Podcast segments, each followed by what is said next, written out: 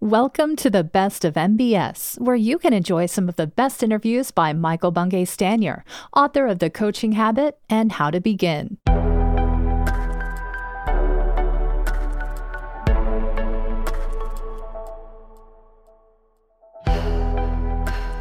So it's a stressful situation. And of course, what's fantastic is you just don't have any fights with anybody. I mean, everything is harmonious. You get along well with everybody. You really see people for the really complex, messy, glorious human beings you are. You don't misinterpret anything. You don't get triggered by anything. It's just going absolutely smoothly. And you know that that's just never happened with me. I know with I'm under stress, I I get twitchy. I get argumentative. I take offense at random and weird things. And bizarrely enough, people take offense at stuff that I say, which, you know, you know me, that's inconceivable. I'm such a nice person. So, of course, you know where I'm going with this. We need to figure out not only how to communicate, but we also need to how to deal with conflict. So I have the perfect guest for you. Another Toronto friend of mine. So that's always nice when I'm doing a bit of kind of local hometown hurrahing. But Liane Davis is a organizational psychologist who advises leaders on both strategy and team effectiveness. She's distilled her 25 years of experience into three books, including her most recent, and this is terrific. It's also, we, we share a publisher, page two on this. The new book is The Good Fight. Use productive conflict to get your team and your organization back on track. Liane, how are you doing? I'm doing well. Thanks so much, Michael even though I mispronounced your surname. oh, did you? I didn't even notice. I think I did. Liane Davey. I think I might have said Liane Davies, but it's Liane Davey. Only one of me. It's only one of you, exactly. And it's so nice that you're having this conversation with me. Thank you.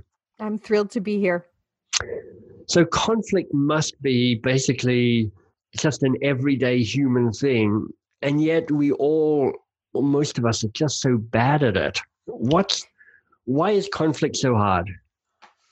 A couple reasons. One, because we are biologically wired to get along harmoniously with our in group so that we didn't get voted out of the cave and eaten by a saber-toothed tiger. So right. we sort of come we come out of the womb um, conflict avoidant, at least for our in group. Um, and then we're socialized as children to learn that conflict is not polite, it's not nice, for half mm. of the mm. planet that it's certainly not ladylike mm-hmm. so there are a lot of messages and then when we get into the workplace it gets even worse and you know either um, you've been given 360 degree feedback about how you're too direct or there are a lot of messages yeah. in in our cultures particularly uh, talking to someone who's at least a um, a second half of life Canadian, you'll right. understand that Canadians are particularly bad at it, and those in the Midwest in the US. And uh, I hear from folks in Scandinavian countries, we, we can layer on national culture uh, in terms sure. of conflict avoidance. So we're just bad at it for a whole bunch of good reasons. I love that. That's a, that's actually just a nice thing to hear right off the start, which is we're not bad at it because we're bad. We're bad at it for a whole bunch of reasons that have helped the human race survive and thrive and get along and be successful for assorted millennia. Exactly. But it's one of those Marshall Goldsmith, uh, what got you here won't get you there. Where our civilization is now, we need conflict. But yeah, we wouldn't have got to where we are without the kind of cooperation and collaboration that gave us an advantage over all those other species that had sharper teeth than we did. So, one question people might be thinking, and I say that because I'm thinking it, and I'm just assuming everybody else is like me, is going, is this is this actually a skill worth building, or can I just kind of try and get through the second half of my life by avoiding conflict in the same way that I've done that for the first half of my life? I mean, why would I take the time to get better at managing and avoiding, but also really stepping into conflict? I think because conflict is inevitable. And so if you start in the workplace, um, think about the kind of prioritization trade offs you're having to make right now. So I'm thinking of many of the clients I'm working with making really tough calls about if we have to lay off half of our right. employees, how do we choose who? If we can, I was uh, talking with a client at one of the big banks and they have a very massive critically important project and they're trying to decide do they have to put it on hold? So trade-off decisions prioritization decisions are really a, a form of conflict.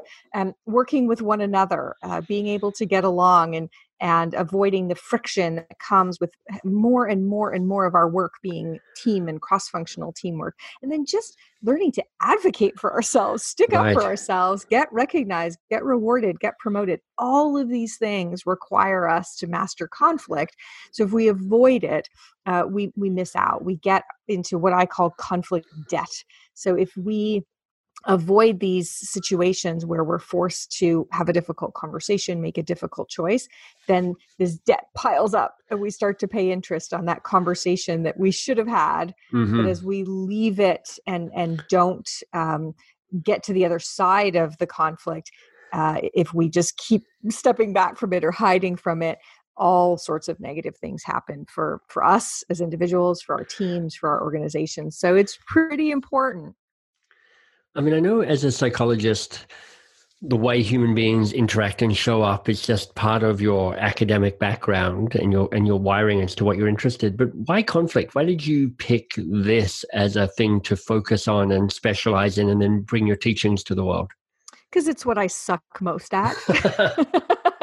um, ah, yes, the yes. old you you teach what you most need to learn. That sounds so familiar.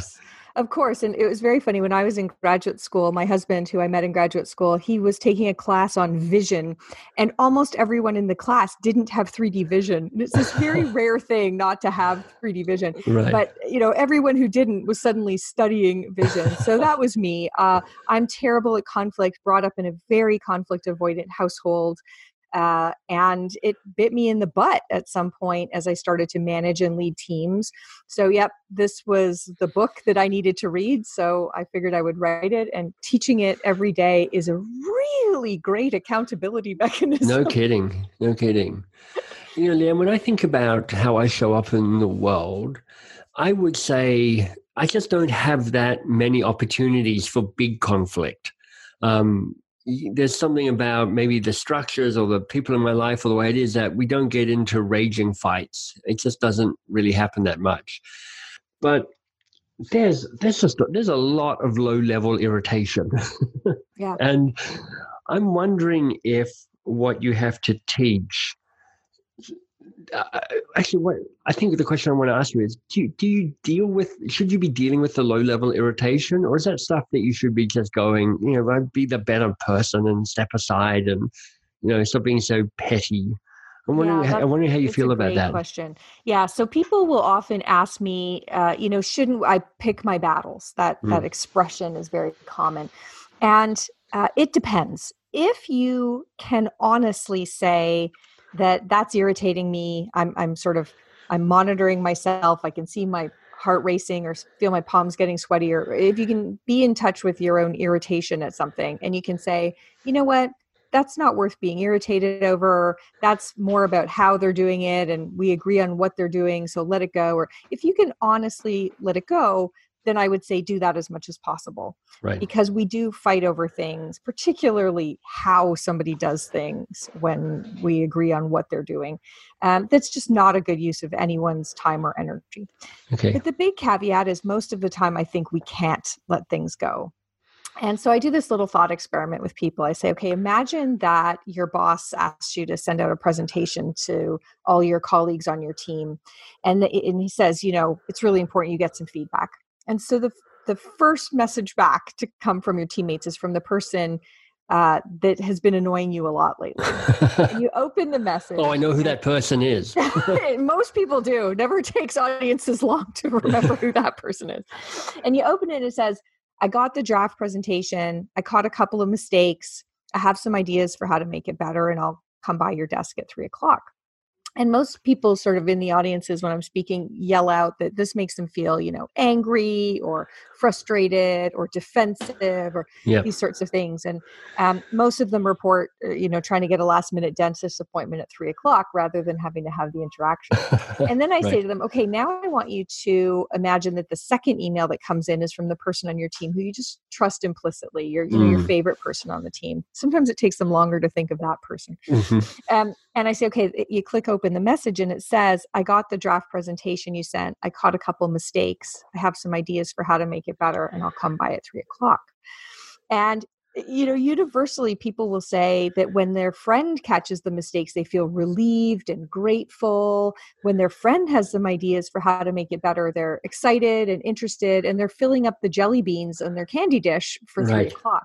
Right. And so the problem with letting irritants go or not addressing them is that every one of those irritants gets added to that filter in your brain that Right. decides whether the email is nasty or nice whether it's um, Mm. you know helpful or hurtful and so if we are only pretending that we're picking our battles if, if we're you know holding a grudge or carrying resentment we're going to experience that person every interaction with that person an email a walk past them in the hall a meeting with them a Right. conference call every one of those things differently and that's what scares me is that so often we we tell ourselves a good story that we're picking our battles but really what we're doing is holding a grudge and grudges multiply like debt right? That Mhm. conflict debt idea soon we'll be paying uh, huge sums and then you will get a blowout then you will get something that's really unpleasant and unhealthy. So that's my caveat. If you can uh, be tuned into yourself and honestly say i don't think this matters this is something Right. i'm going to let go of great but if all you're doing is adding it to your conflict debt you're really setting things up poorly for for the future One of the interesting things about that scenario that you've painted is um, sometimes conflict is a systemic issue rather than a a specific issue. You know, there's a moment where you're like, some. I mean, there's all sorts of times where somebody can just do something that drives you nuts, and you're like, we mm-hmm. need to we need to clear this and sort this out. yes But if you're saying, look, I have a relationship that is broken, and it means that everything that happens gets interpreted through the lens of broken relationship, you know, useless, nasty, hopeless person who's being useless, nasty, and hopeless with me deliberately just to annoy me. It feels to me that here we're going beyond conflict and it's like needing to do some kind of deeper repair work. Yeah, I think that's where if you get to trust being violated at the level of integrity, which is sort of the the deepest mm-hmm. level of it, it, it's funny because when we work with teams where trust has been violated and re- relationships need repair, people assume that it's an integrity issue, that it's the most dire kind of form of, of trust being gone. But instead, it's often a lack of connection, a lack of credibility, a lack of reliability, things that are much easier to fix. But when you get to the situation that you're describing, where it's really about someone's integrity, are they out to get me? Uh, are they making me vulnerable? All those sorts of things. Then, yeah, there's really deep repair work that needs to be done. And and interestingly, there are many cases where it's not feasible in the work environment to do it and at some point we we interact with people who have become you know victims in their own minds uh, and who can't recover. They can't believe again and Right, those right. people often end up needing to leave a team and so the reason we do so much of this work around uh, the good fight is to make sure that we're out ahead of that so that Yeah. that little email that's you know pissing you off that Yeah. you deal with it so that it never gets to that point because a lot of the time it's not reparable once it gets to that point of, of questioning someone's integrity So set me up to have a good fight, Liane. I mean, here's here's the context. You know, it's it's a difficult world. I mean, it might be. I mean, we're recording this now with COVID nineteen causing havoc everywhere, but you know, in four years' time, it will be a difficult world for different reasons. So it's a difficult world. It means that my brain is at least partly hijacked by my lizard brain, my little amygdala. It's going fight or flight. And why run when you can have a battle? And but I'm, but there's one small part of me, the, some side of me, the angel side of me is going, do this well, make this a useful battle, not just a flailing in the dark, yelling at you kind of shadow type of battle. yeah Where do I even start to be able to have a good fight? so the first thing is just that moment in your own head before you open your mouth of just okay where am i at am i stressed out you know am i already feeling anxious? Uh, am i breathing only in the top of my lungs? Like just even a check in with myself to say is this the right moment for this? Or am i even perceiving this properly? And how do you, how do you get good at that though? I mean oh, that, that, moment of like uh, you know that that pause that breath that moment of mindfulness that moment of emotional intelligence.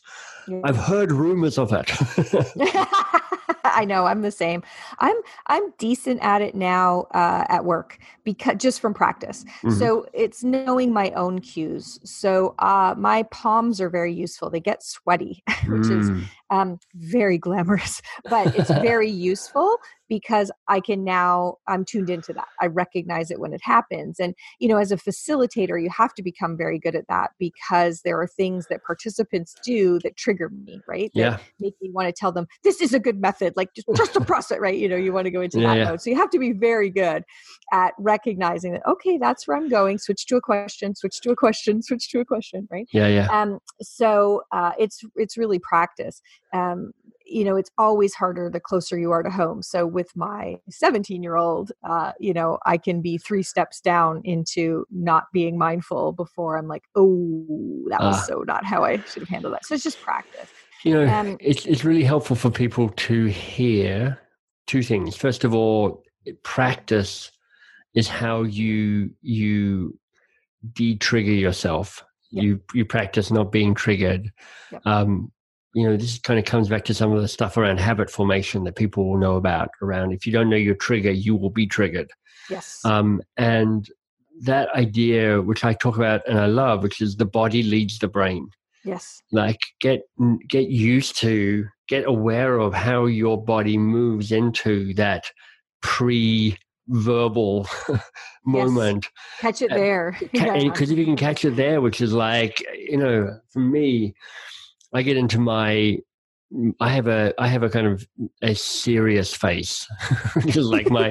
you know, I'm I'm normally a pretty a pretty smiley guy, but if yes. I'm if I'm not amused, I'm really I really look not amused. I, I inherited this from my mother, and um, I can uh, and I'm like if I can feel my the downturn of my mouth and the kind of pressing of my lips, yeah. I'm like, oh wait, this is a clue that I'm pissed but I haven't said anything yet. Right. There it is. Right yeah. there it is. Yeah. yeah. yeah.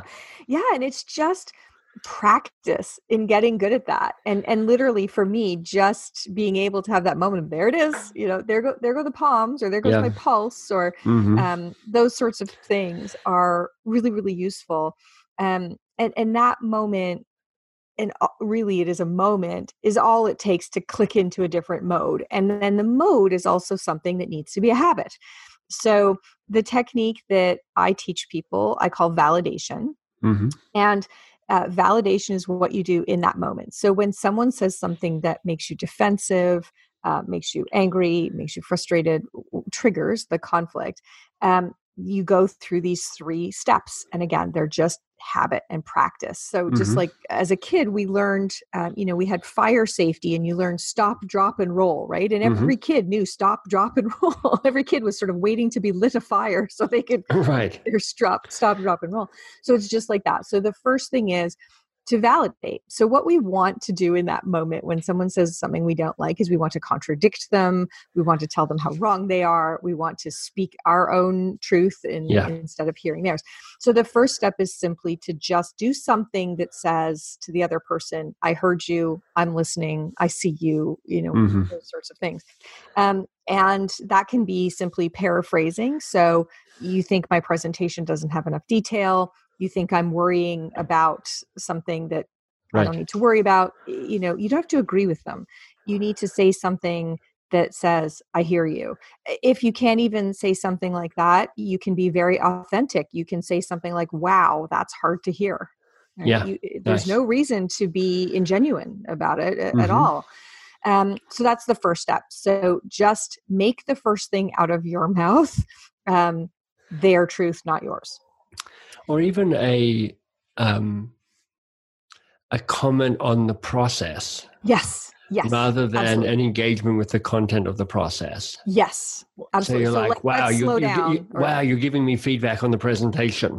Yes. you know, wow, that's hard to hear. You, you, you, you, there's a meta commentary, and there's something Exactly. about. It goes back to that first step, which is about catching yourself and not being pulled into it. Right. You know, I, I often think emotional intelligence, in my mind, it's being enough outside yourself that you can see what's happening and you can make some decisions about whether that's working for you or not. Right. And the it, more you it can takes keep- such practice. It does. The more you can keep kind of stepping out, going, "Oh, this is the look at the, look at the drama that's playing out," just gives you a few more choices. And I love this piece around make your first comment not about the content, but about the process or Yep. about kind of what's got what you notice going on. Yep. And that just helps you increase the odds that you don't get suckered into the details. And and it also does the same for the person who's made the comment in the first place Right. right because sometimes uh, people will say things that are you know very hurtful or whatever as they land but that wasn't their intent at all and so saying something like that like if you say wow you know that that wasn't what i was expecting to hear right now they may go oh you weren't um oh uh, okay i like right it gives them Right. some some meta feedback as well Yeah. then the second step is you can ask them a question right so Mhm. just get to a question and and you Like, know what who I the hell do you think you are? um so it's funny A uh, different question? so well so with uh, the coaching habit and with my work and you know you and i are both fond of great questions and That's teaching right. people about open-ended questions and questions that don't start with the word why and all these sorts Mhm. of things and i did have a client once say to me well then as far as i can tell wtf is a perfectly fair question yeah. like well it does meet all the It does meet a lot of the criteria. true It is it is slightly rhetorical, but that's okay. We'll let it go. so asking a question to understand where they're coming from. So if someone is saying to me right now i think you're worrying about this uh, you know our loss of income if my husband says to me okay you know you're fretting about our loss of income and it's too soon we're only in week one then i can ask a question right? Like hmm okay so how are you thinking about this? You know how long do you think we should continue as normal before we think differently when when do you think would be a good time to reassess or you know i can ask a Yeah. question to kind of understand where's he coming from i could ask how are you thinking about this? How are you Right. staying calm? How, you know but a question that again gets you a little deeper into understanding where they're coming from. Um, if if it's in a work scenario and they're telling you you know your presentation didn't have enough detail in it okay what kinds of things were you looking for? What did you expect would be in here? What do you need to know to feel confident? Those kinds of questions. So that's the second step. And then between Can, can I ask you, let me, Yeah, if yeah, I can yeah. interrupt. So, one of the questions that I want to ask, but I don't ask often enough, and I love your guidance on this, is to go something along the lines of what's the what's your data for that? Mhm. Mhm. To because uh, so often when somebody makes a comment, it's like ninety eight point three percent judgment and opinion, and a bare sprinkling of actual fact. and yeah absolutely I'm always curious to go, where, where are you getting this from? But I've never quite found a good way to ask that question. I'm, I'm wondering if you have a, a a way of approaching that. Yeah, so I, I first of all I agree with you very strongly that we get into judgment versus observation or reality, and that's where so much of the defensiveness comes from, right? So somebody will say something like, "Well, you were disengaged through my whole presentation." Well, what do you mean I was disengaged? I wasn't disengaged. And what you really want to say is, "What what made you? You know, what was your evidence, right? What was, what was Yeah. your data?" And the, if the person can say, oh well I, I just felt like you were disengaged. Okay so help me figure that out. And if they can eventually say well your eye contact was with sally not with Mhm. me while i was talking. Okay there's Right. data. There's Right, evidence right, right. oh i didn't re- i think i was only looking at sally because i was interested in how sally was responding or something like that.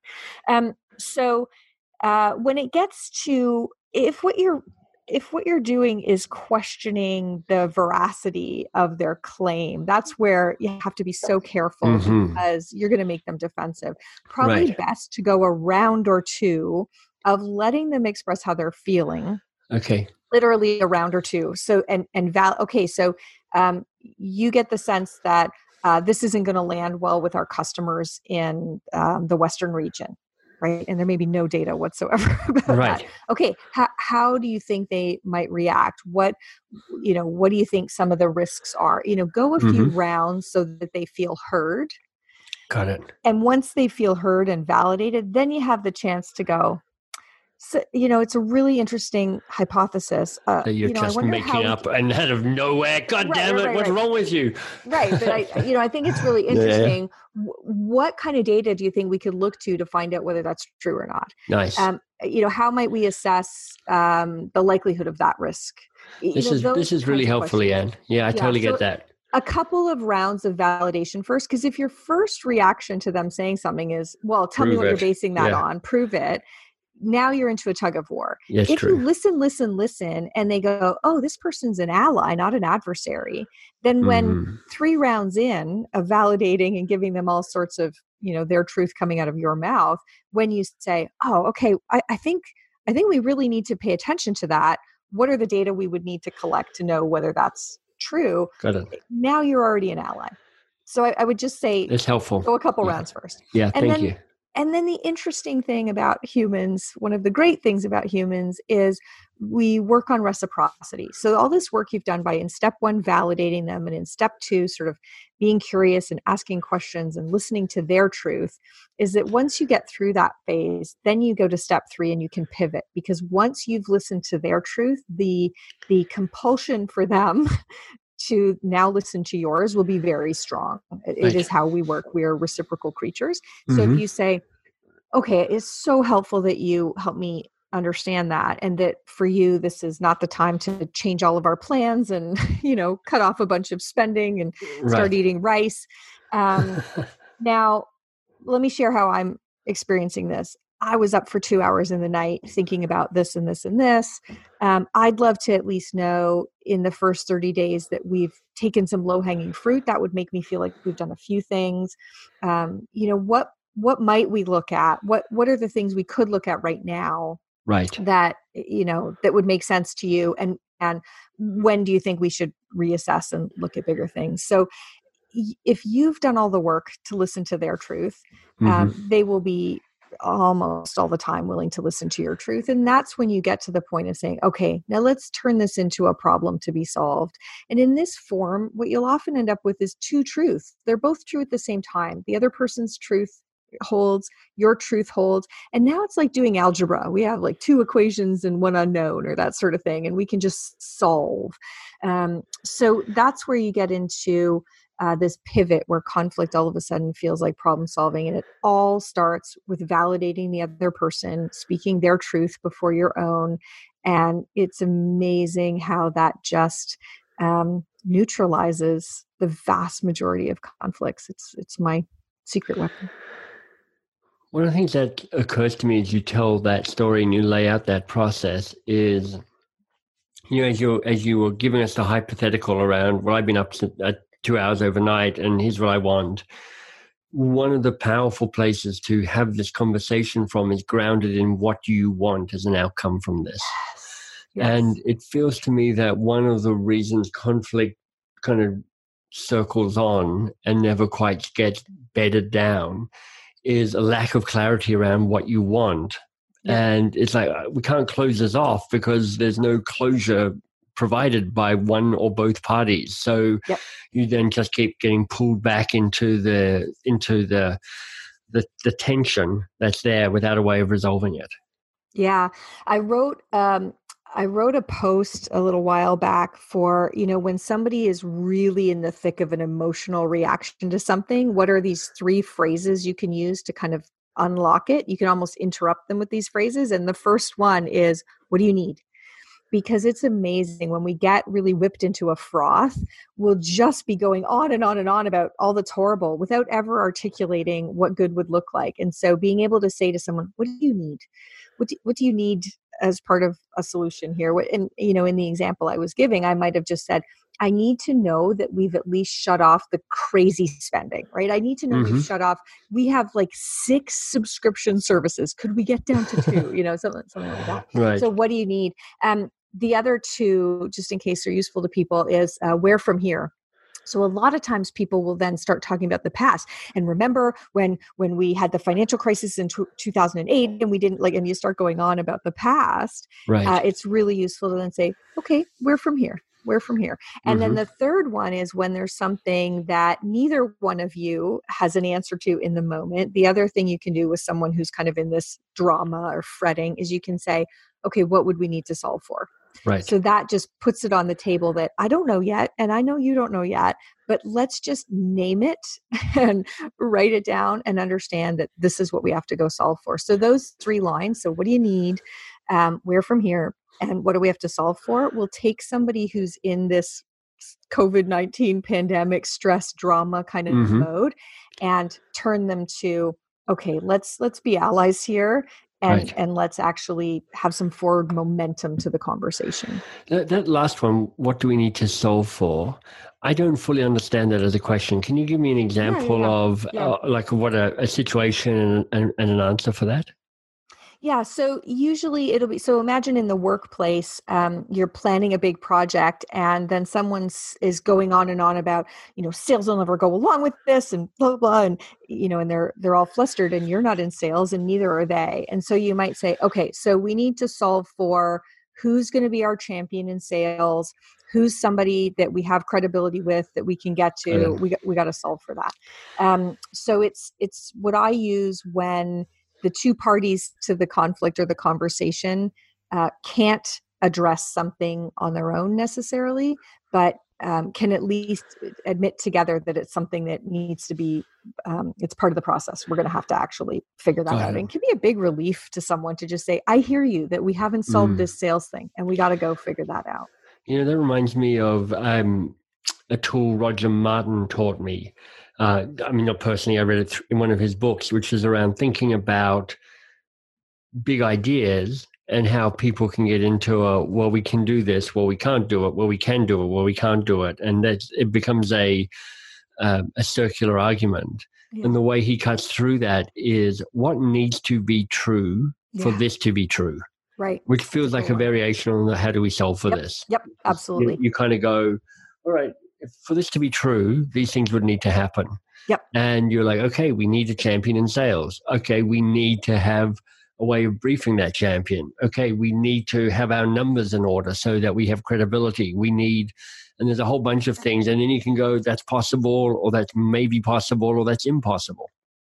And the big advantage of that is in one of those things you've listed, there will be a forward path, right? right. All right, well, let's try that. Like, you know, um, Frank knows Stefan, the head of sales. Let's I go talk to Stefan. Frank and see, yeah. see what right, see what see what Frank has. Right, at least you have forward momentum, and yes. and we get in conflict where we get in trouble is when we get mired in the muck. Right, we get stuck, mm. and if mm. we've got a forward path, if we've got one more stone in the river we can jump to, um, we stay out of that horrible amygdala hijack. It's like, okay, I know what I can do next. I know the next thing. I got the next thing. So That's great. we always want to have some kind of a path forward. Yeah, and it's been a great conversation. I knew it would be full of practicality. Um, for people who want to go a little deeper on how to have a good fight, where can they find you and your work? Yeah, easiest place is lianedavey.com. But the hardest part of that is that you'll have to put it in the show notes because both my first name and my last name are impossible to spell. Right. So Liane, L I A N E, and Davey, D A V E Y.com. And then LinkedIn is where I love to keep the conversation going. And mm-hmm. um, it's just such a, a, great place where I find the conversations are getting better and better these days. Perfect. So that's a, a great place to chat. Yeah, and it's been a pleasure. Thank you. You're awesome. Oh, my pleasure. And I'm so glad you're doing this for for your audience. I think uh, we need calm, smart, sage voices like yours at this time. So thank you. Thanks for joining us for the best of MBS. You can discover more great content in MBS's newsletter and in his books at mbs.works.